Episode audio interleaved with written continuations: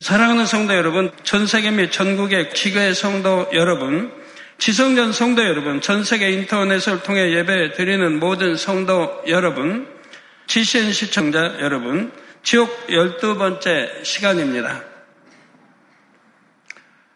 본론에 들어가기 앞서 어떤 할아버지와 손자 이야기를 들려드리겠습니다. 바로 남유다 왕국의 12대 왕인 아스와 14대 왕 문하세입니다. 아스 왕은 심히 우상을 섬기며 악을 행했습니다. 그 결과 하나님의 보호하심이 떠났고 남유다의 아람, 북이스라엘, 에돔, 블레셋 등 주변 여러 나라가 침입합니다. 죄의 보응으로 징계가 임한 것이지요. 손자 문하세 왕도 처음에는 할아버지와 비슷한 길을 걷습니다. 그러자 바벨론 세력이 침공해왔고 문하세는 쇠사슬에 묶인 채 바벨론으로 잡혀갔지요. 여기까지는 두 사람의 상황이 비슷합니다. 그런데 이런 위기 앞에 서자 두 사람은 상반된 모습을 보입니다. 할아버지 아하스 왕은 재앙을 만나자 더 심히 범죄했습니다.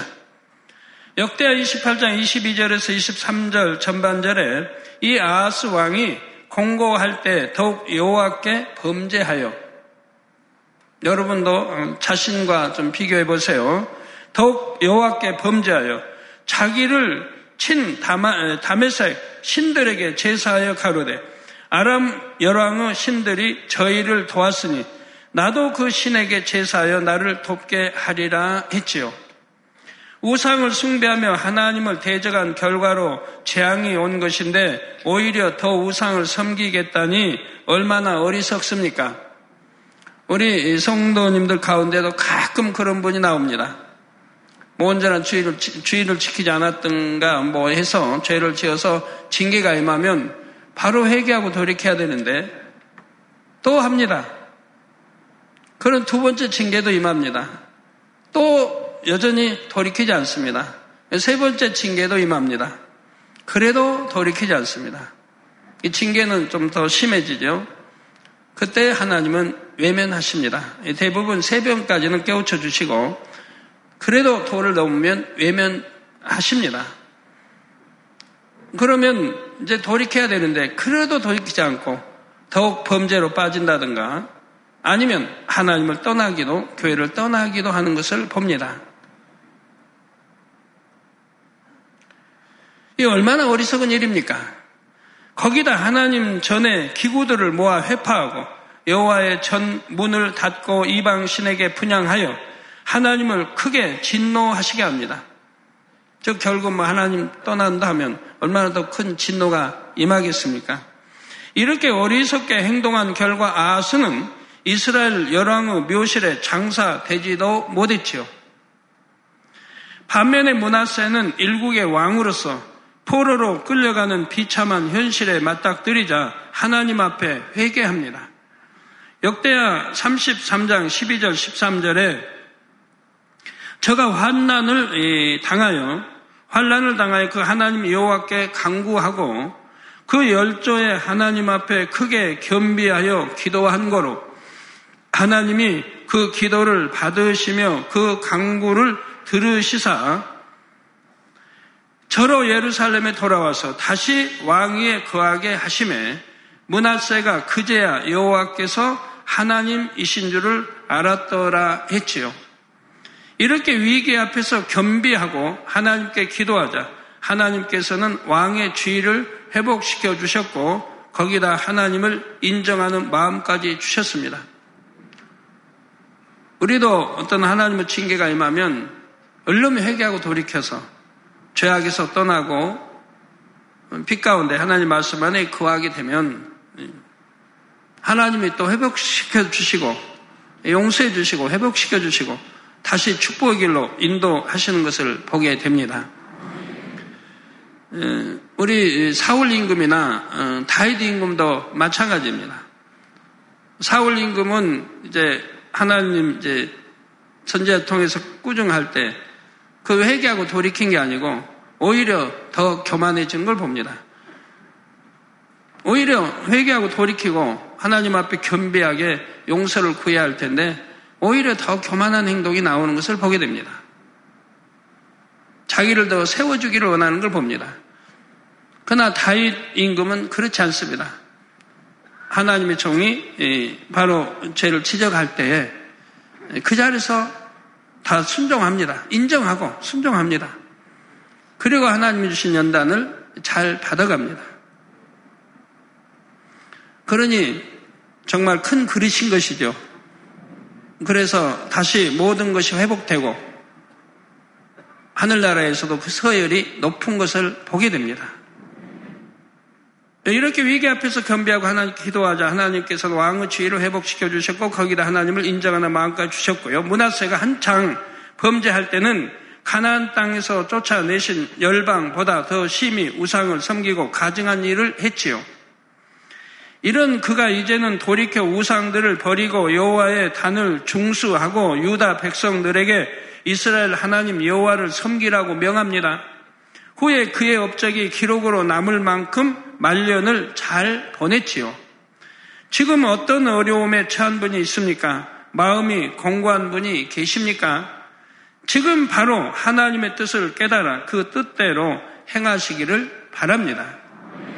자신의 죄와 어리석음으로 시련을 자초했을지라도 회개하고 돌이키면 그 시련이 오히려 하나님께 더 가까이 나아가는 기회가 됩니다. 그러나 죄로 인해 어려움과 고초를 당하면서도 여전히 죄 가운데 자기 뜻대로 행하면 더 큰 시련이 올 뿐이지요. 최근 감사하게도 지옥 말씀을 듣고 죄의 담을 헐고자 회개하는 분들이 많습니다. 전에는 불통하여 축복도 오지 않았는데 이제 자신을 돌아보고 회개하니 다시금 축복받아 만사가 형통하다고 간증들을 하십니다. 우리 성도님들 모두 더욱 힘써 하나님의 뜻을 행하시기 바랍니다. 그래서 늘 평안과 축복 가운데 거하시기를 주님의 이름으로 축원합니다. 사랑하는 성도 여러분, 지난 시간에는 아랫 음부의 3단계 형벌 중 지옥 사자가 각가지 흉기로 살을 저미는 고문에 대해 말씀을 드렸습니다. 3단계 형벌은 하나님의 사람을 대적하고 성령을 해방하는 등 중한 죄를 범한 이들이 받습니다. 그 중에는 예수님 당시의 유대 총독 본디오 빌라도가 포함되어 있습니다. 예수님 당시 이스라엘은 로마 제국의 통치 아래 있었습니다. 빌라도는 로마에서 파견된 총독으로서 이스라엘 지역을 다스리는 책임자였지요. 당시 로마의 속국이었던 이스라엘은 자체적으로 사람을 처형할 권한이 없었습니다. 따라서 예수님을 처형하려면 지배국인 로마법의 승인이 있어야 했지요. 즉 빌라도의 허락이 필요했습니다. 유대인들이 빌라도 앞에 예수님을 끌고 와 고소한 이유가 바로 이것이지요. 저 죽이고 싶은데 자기들의 권한 법으로는 죽일 수가 없기 때문에 빌라도를 통해서 사형 언도를 내리도록 하고 있는 것입니다. 빌라도는 유대인들이 다름 아닌 시기심 때문에 예수님을 죽이려 한다는 것을 알았습니다. 그래서 어찌하든 예수님을 살리고자 했지요. 그러나 큰 물결처럼 몰려온 유대인들이 예수님을 십자가에 못 박으라고 그세에게 요구하자 밀란이 일어날까 두려워졌습니다. 자기가 다스리는 지역에 밀란이 일어나면 황제 앞에서 문책을 당해야 하고 자칫하면 모든 권세와 명예를 이룰 수도 있습니다. 그래서 결국 아무 죄도 없으신 예수님을 십자가에 못 박도록 내어 주었지요. 이처럼 죄 없으신 예수님께 사형을 언도함으로써 빌라도는 스스로 길을 택했고 자신이 받을 형벌을 정하고 말았습니다. 마태복 27장 26절에 보면 빌라도가 예수님을 채찍질하고 십자가에 못 박히게 넘겨주니라 했습니다. 이에 따라 빌라도의 군병들에게 맡겨진 예수님은 십자가에 달리기 전 온몸에 채찍질 당하십니다. 이를 허락한 빌라도 역시 아랫 음부에서 지옥 사자들에게 채찍질을 당하고 있다는 사실입니다. 로마 군병들이 예수님을 내리쳤던 채찍은 긴 가죽 끈 끝에 쇳덩어리나 뼈 조각을 매단 흉기입니다. 포악하고 무자비한 로마 군병이 이 채찍을 한번 휘두르면 가죽꾼이 온몸을 착 휘감으며 살을 찢습니다. 채찍 끝에 달린 쇳덩어리가 살점 깊숙이 파고들지요. 이 채찍을 다시 획 잡아채면 채찍끈에 살점이 묻어납니다. 아래두무의 빌라도 역시 이와 비슷한 채찍으로 맞고 있지요. 더욱 끔찍한 것은 이 땅의 사람들이 빌라도의 이름을 말할 때마다 지옥 사자가 채찍을 휘두른다는 점입니다. 지금 제가 빌라도 이름을 언급할 때도 빌라도는 채찍을 맞아야 합니다. 또 조금 전 우리는 예배 첫머리에 신앙 고백으로 사도신경을 외웠습니다.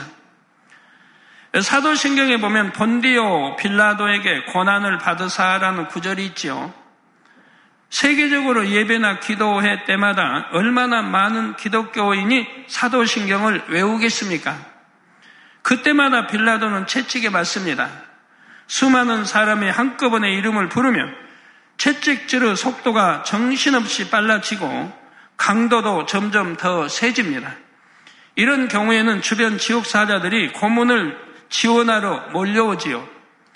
이미 찢어질 대로 찢, 찢어져서 너덜너덜하고 피투성이가 된 몸임에도 불구하고 빌라도를 에워싼 지옥 사자들은 서로 경쟁하듯 채찍을 휘두릅니다.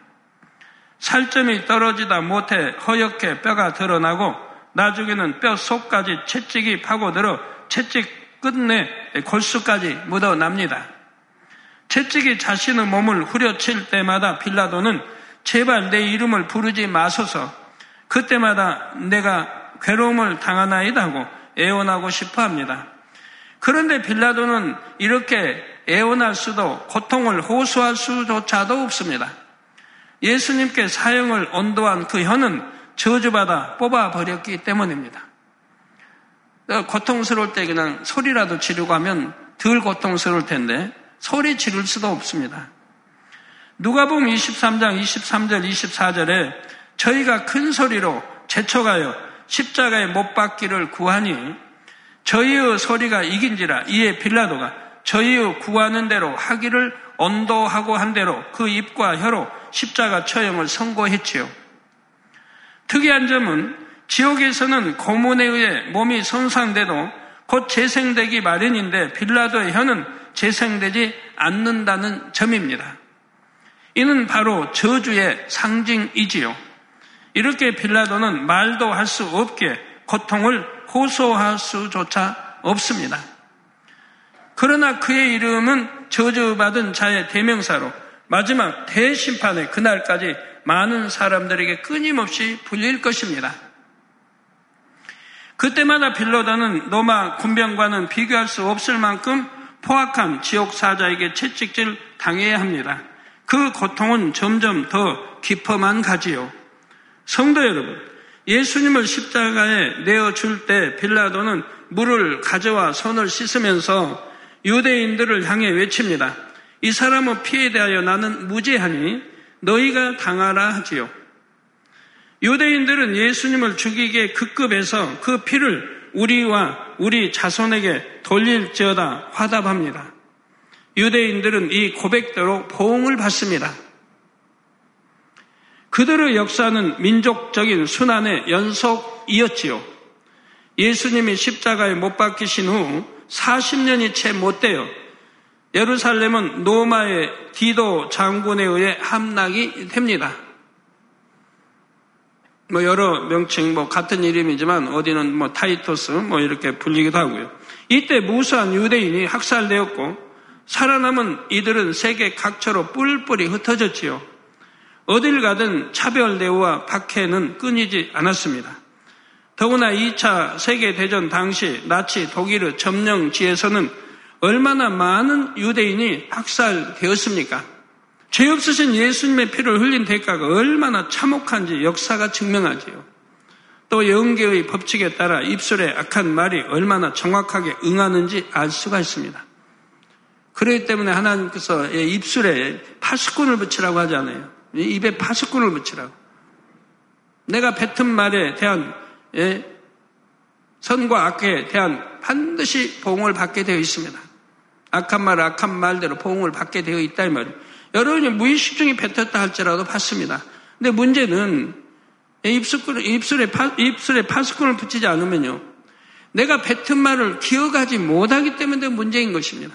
내가 뱉어놓고, 내가 악한 말을 뱉어놓고도 기억을 못하니 회개할 수가 없으니 문제이지요. 기억이나 나면 회개하겠는데, 기억도 하지 못해요. 그러니까 하나님은 무익한 말을 하지 말라고 하시는 겁니다. 말 한마디로 해도 정의 생각해서 해야지 함부로 뱉어서는 아니 되는 것이고요. 거기에 대한 책임을 져야 하기 때문에 그런 것입니다. 이스라엘 그 당시 지도자들 또 그 우선에까지 자기들에게 옮기려 했기 때문에 우리 예수님을 발가벗겨 채찍질하고 또 십자가에 내어주고 했지 않습니까? 그는 2차 대전 때도 여러분이 역사 여러분을 보시면은 유대 백성들은 대부분이 발가벗겨 죽임을 당합니다. 이런 역사를 보면 예수님께서 십자가에 못 박혀 돌아가신 것이 전적으로 유대인들의 책임이라 여겨질 수도 있습니다. 물론 유대인들의 책임도 크지만 그렇다고 빌라도가 무죄한 것은 결코 아니지요. 아무리 유대인들의 청원이 거셌다 해도 빌라도가 끝까지 정의를 따랐다면 예수님을 십자가에 못 박지 않을 수도 있었지요. 빌라도가 아무리 책임을 유대인들에게 넘, 떠넘긴들 자신은 무죄하다고 결백을 주장한들 죄 없으신 하나님의 아들에게 사형을 언도한 죄가 사라질 리가 만무하죠. 모르고 지은 죄도 죄인 것인데 이는 예수님의 아무 죄가 없다는 걸 알면서도 사형 언도를 내렸으니 그 죄가 큰 것이죠. 더구나 빌라도에게는 범죄에 가담하지 않고 그 상황을 모면할 수 있는 기회들이 여러 차례 주어졌습니다. 예수님을 직접 또는 간접적으로 뵈면서 빌라도는 예수님께 아무 죄가 없음을 알 수가 있었습니다. 그는 총독으로서 유대 지방을 감시하고 통제하기 위해 많은 염탐꾼을 곳곳에 심어 놓았습니다. 그들을 통해 예수님께서 행하신 기사와 표적에 대해 들었습니다. 예수님의 설교 내용도 이미 알고 있었지요.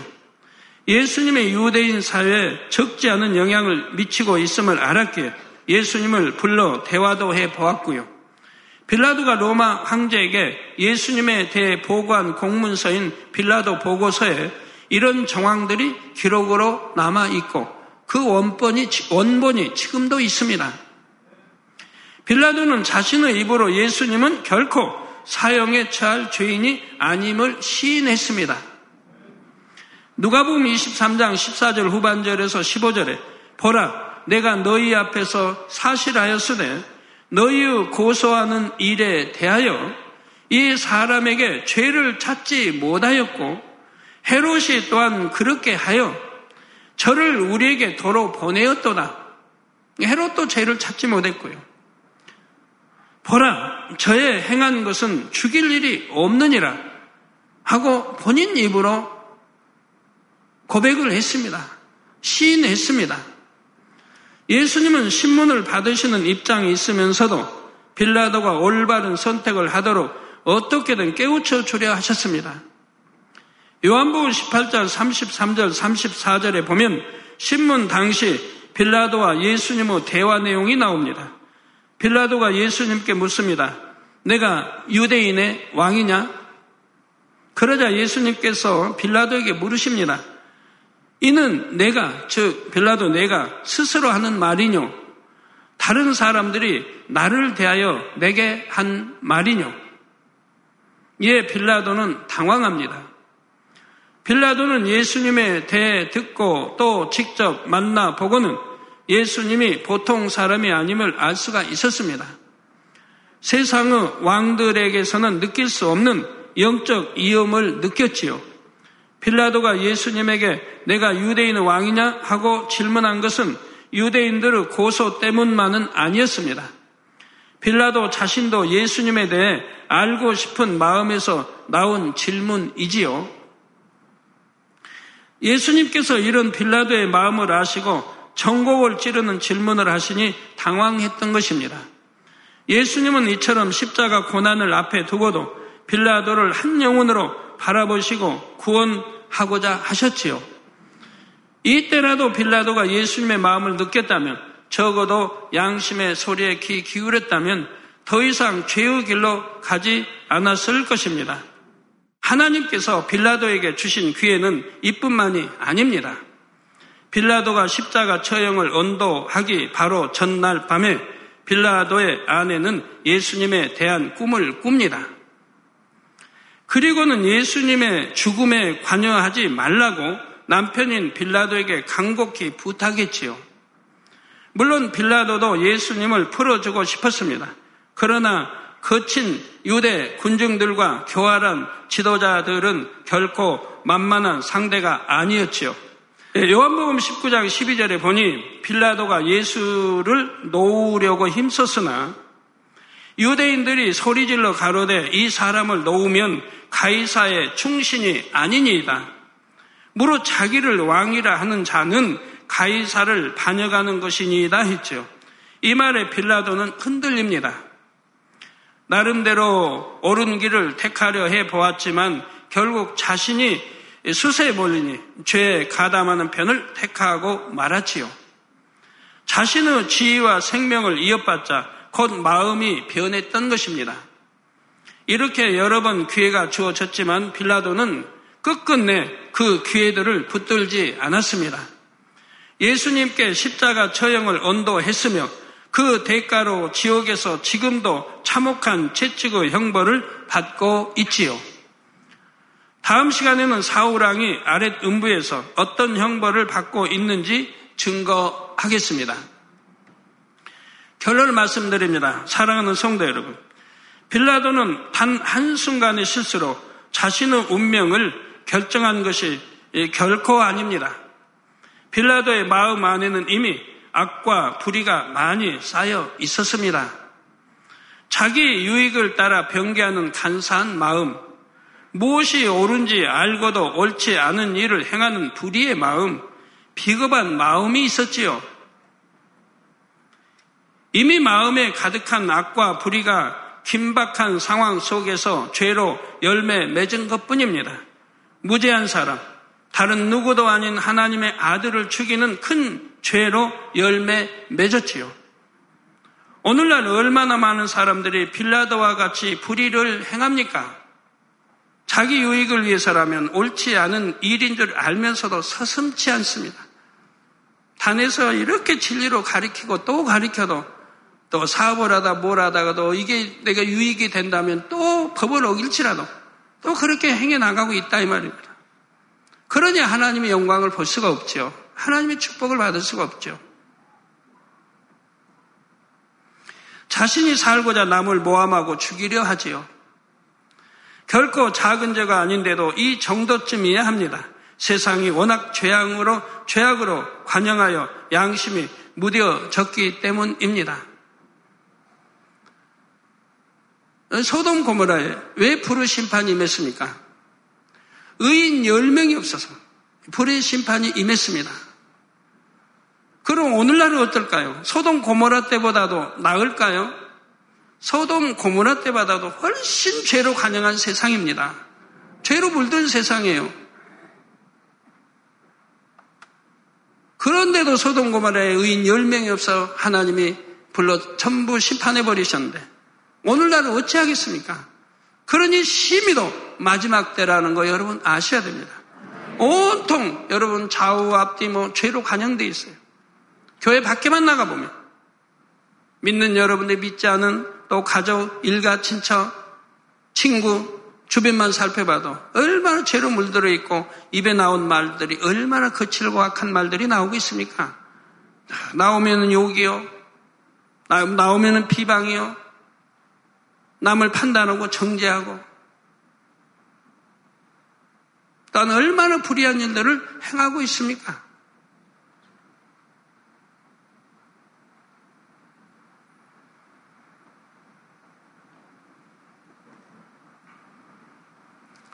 그러나 진리를 듣고 배우면서도 너무 마음이 무디어서 그런 죄악과 휩쓸려 살아가면서도 아우 재단은 너무 심하다. 신앙생활이 어렵다. 너무 죄를 지적하니까 죄를 지적해서 버리게 하는 게 얼마나 축복이고 죄를 지적해도 여러분이 죄를 짓지 않으면 아무 상관이 없지 않아요? 오히려 감사한 것이지. 죄를 지적해주면 아 천국 가라 지옥 가지 말고 천국 가라고 지적하는 것인데 얼마나 감사한 일이고요.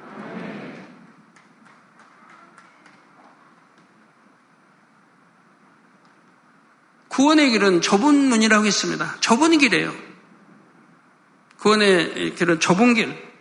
여러분은 넓은 길을 아, 아닌 좁은 길을 가고 세상 사람들은 믿지 않는 사람들은 넓은 길을 가고 먹고 마시고 취하고 마음대로 해도 된다 이 말입니다. 왜 어차피 지옥이니까. 그러나 여러분은 진리를 압니다. 구원의 도를 압니다. 천국을 압니다. 그러니까 좁은 길을 간다 이 말입니다. 그러나 저는 여러분들이 좁은, 좁은 길 간다고 보질 않아요. 왜요? 보지 않고 믿으니까 좁은 길이죠. 그러나 여러분들은 늘 보고 믿습니다. 기사도 보고 표적도 보고 하나님의 권능도 보고 성경이 참이라는 것도 여러분 보고 또 천국과 지옥이 이 재단을 통해서 또 써 나왔고 지옥은 어떤 곳인지 천국은 어떤 곳인지 여러분 알지 않습니까? 그 많은 기사 표적 권능을 여러분들 보지 않았습니까? 보고 믿는데 뭐 그게 좁은 길을 가는 겁니까? 결과를 아는데 결과를 알고 믿으니까 이건 좁은 길이 아니라 이 말이에요. 영원 세세토록 행복한 천국이 우리 앞에 있다는 걸 알고 이 길을 가고 있다 이 말입니다. 여러분 자녀들이 참 초등학교 1학년 때 공부하는데 부모님이 열심히 심어주죠. 서울대학 어, 웬만하면 초등학생들도 서울대학 알아요. 많이 심어줘서 공부 잘해서 서울대학 가야 된다고 가르쳤으니까.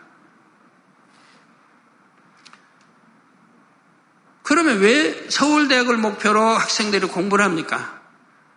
중학교, 고등학교, 6년, 9년, 12년, 또 유치원 아니면 성경까지 하면 약 16년을 공부해서 서울대를 목표로 공부해 간다 이 말입니다. 좀 편하게 공부하지.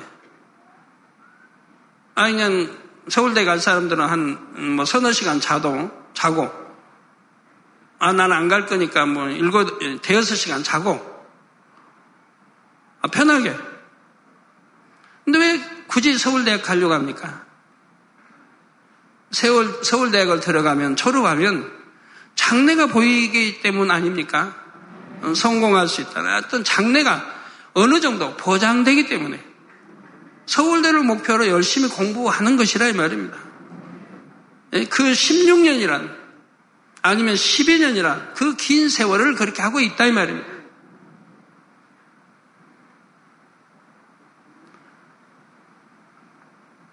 그런데 천국 가는 것은 100% 보장 아닙니까? 행복 만점, 기쁨 만점, 사랑 만점, 감사 모든 게 포장되어 있고 또 세세토록 아닙니까?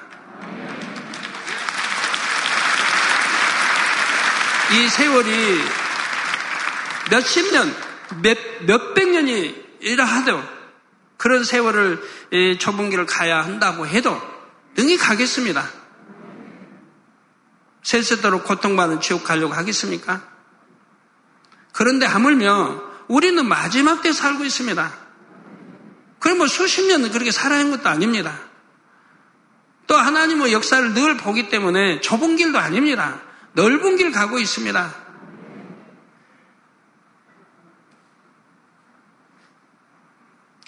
우리 양심, 무딘 양심이 있다면 정말 이제 벗겨내고 마음 가지고 벗기라고 성경 구약이 있는 대로 벗겨내고 이제 새로운 마음, 새로운 피조물로 우리 주님 마음 닮아갑시다. 그러면서 마치 빌라도가 손을 씻으며 자신의 비겁한 행동을 유대인들의 탓으로 돌린 것처럼 저 사람 때문에 상황과 조건 때문에 그랬다. 나는 어쩔 수 없었다. 내 탓이 아니다. 합니다. 그러나 그 어떤 경우라도 악행에 대한 책임을 결코 남에게 돌릴 수가 없습니다.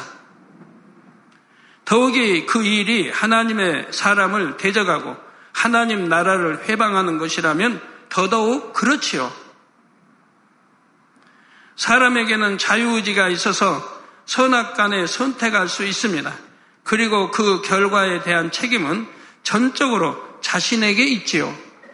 그 선택의 결과는 천국의 행복 또는 지옥의 형벌 둘 중에 하나입니다. 사랑하는 성도님들은 이런 사실을 명심하시기 바랍니다. 빌라도는 비겁한 입술의 말로 인해 혀가 뽑혀 끊임없이 채찍질을 당하면서 후회하고 후회해도 이미 늦은 거 아닙니까? 돌이킬 수가 없는 것입니다. 내가 왜 그랬던고 하며 수없이 자책하지요. 이 땅에서 잠시 좋은 것을 누리고자 바른 길을 저버린 행위가 얼마나 비극적인 결말을 낳았습니까? 여러분도 곰곰이 나의 행함, 내 지금 가는 길이 얼마나 바르고 정도이고 빛 가운데 가는가를 곰곰이 좀 묵상하며 기도하실 때, 묵상 기도 때, 고를 때 그런 걸 생각하는 거예요. 내 가는 길이 지금 얼만큼 정도로 빛 가운데 하나님 원하시는 길을 가고 있는지, 내가 지금 축복의 땅을 향해 가고 있는지, 저주의 땅, 지옥을 향해 가고 있는지도 살펴보아야 할 것이고, 가끔은 말입니다. 내가 하고 있는 행위와 말이나 내 행위, 행동 하나하나가 내가 정말 하나님 보실 때 어떠하실지.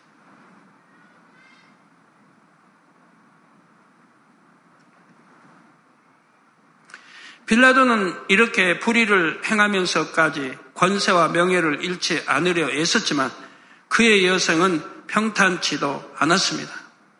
빌라도의 최후에 대해 여러 가지 설이 있으나 유력한 설은 관할 지역의 사마리아인들을 특별한 명목도 없이 무참히 학살한 혐의로 로마에 압송되었다는 것입니다. 그리고 기약 없이 재판을 기다리다가 자살했다고 전해지지요. 시신은 로마 테베레 강에 던져졌는데 그 후그 그 강이 자주 범람해서 다시 알프스의 한 호수에 던져졌다고 합니다. 그 호수에 인접한 산이 오늘날까지 빌라도 산 또는 필라투스 산으로 불리고 있는데 안개가 자주 끼는 등 악천으로 유명하죠. 대부분 1년 중 대부분이 안개로 껴 있고 구름으로 덮여 있어서 산이 뭐 높은 게 아닌데 2천 몇 미터밖에 안 되는데도 봉우리 보기가 어렵습니다. 이것이 저주받은 빌라도의 영혼 때문이라 말들 하고요. 그러므로 작은 욕심, 사심, 변개하는 마음, 비겁한 마음 등 비진리의 마음이 발견되면 그것을 작다고 그냥 넘겨서는 결코 안 됩니다. 자, 예수님을 십자가에 못 박으라 외쳤던 군중들은 빌라도와 달리 성경에 이름도 나오지 않는 사람들입니다. 그저 평범한 개개인일 뿐이지요. 그러나 이런 한 사람 한 사람 마음의 악이 얼마나 슬픈 일을 초래했습니까? 이들 중에는 바로 며칠 전 예수님께서 나귀를 타고 예루살렘에 입성하실 때 환호하며 예수님을 자신의 왕으로 맞았던 이들도 있지 않았겠습니까? 예수님께 치료받은 사람, 생명의 말씀을 들은 사람, 기사와 표적을 목도한 이들도 있었을 것이고요. 그런데 죄인으로서 빌라도의 관정에 서신 예수님을 보자 많은 이들이 돌변했습니다. 보고 듣고 체험한 증거가 있고 무엇보다 예수님이 오직 선만 행하신 것을 알면서도 자기 유익, 자기 생각에 맞지 않자 배신했죠. 결국 자신을 구원하러 오신 구세주 하나님의 아들을 십자가에 못 박았으니 얼마나 서글픈 일입니까? 선만 행하셨는데, 천국을 알려주셨는데, 아버지 하나님을 알려주셨는데, 치료해 주셨는데, 희망을 주셨는데, 야구보서 1장 15절에 욕심이 잉태한 즉 죄를 낳고 죄가 장성한 즉 사망을 낳느니라 말씀하신 대로 마음의 욕심은 죄를 낳고 죄는 자라면 결국 사망을 낳습니다. 그러므로 마음의 죄성까지 다 뽑아내셔서 어떤 환경을 만나든 항상 옳은 것, 선한 것을 택할 수 있는 여러분이 되셔야 합니다. 점점 세상은 더 짙은 어둠과 죄악으로 물듭니다. 죄의 유혹도 그만큼 강해지지요. 이런 세상에서 승리하려면 하나님의 전신 갑주를 입어야 합니다. 의의 흉배를 붙여서 즉 참으로 의로운 마음을 이뤄서 항상 승리하시기를 주님의 이름으로 축원합니다. 할렐루야 전능하신 사랑의 아버지 하나님 이 시간 기도받는 모든 성도님들 위해 안수하여 주옵소서.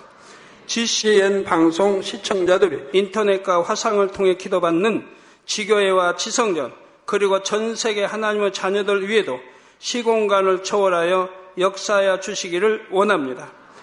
믿어지는 믿음을 주시고 부정적인 생각과 의심의 세력을 물리쳐 주옵시며 모든 시험 환란도 물리쳐 주옵소서. 머리부터 발끝까지 오장육부 뼈 마디마디 온몸의 신경 조직 세포 등 아픈 곳마다 성령의 불로 불로 태우시고 근본의 빛으로 역사하여 주옵소서. 예수 그리스도의 이름으로 명하노니 원수마귀 사단 모든 질병 균 연약함아 물러가라. 빛이 여 임하라. 모든 불친 난치병도 성령의 불로 태워 깨끗게 하여 주옵소서. 말라리아를 비롯한 모든 풍토병도 물리쳐 주옵소서. 감기, 기침, 열, 몸살, 독감 등 각종 유행성 질병도 다 물러가라. 어떠한 유행성 질병 균도 틈타지 않게 지켜 주옵소서. 위암, 폐암, 간암, 유방암, 자궁암, 대장암, 피부암 등 각종 암과 에이즈, 백혈병, 뇌졸중, 고혈압, 저혈압, 심장병, 폐병, 위장병, 당뇨, 부인병, 피부병, 갑상선 질환과 모든 염증도 깨끗게 하여 주옵소서.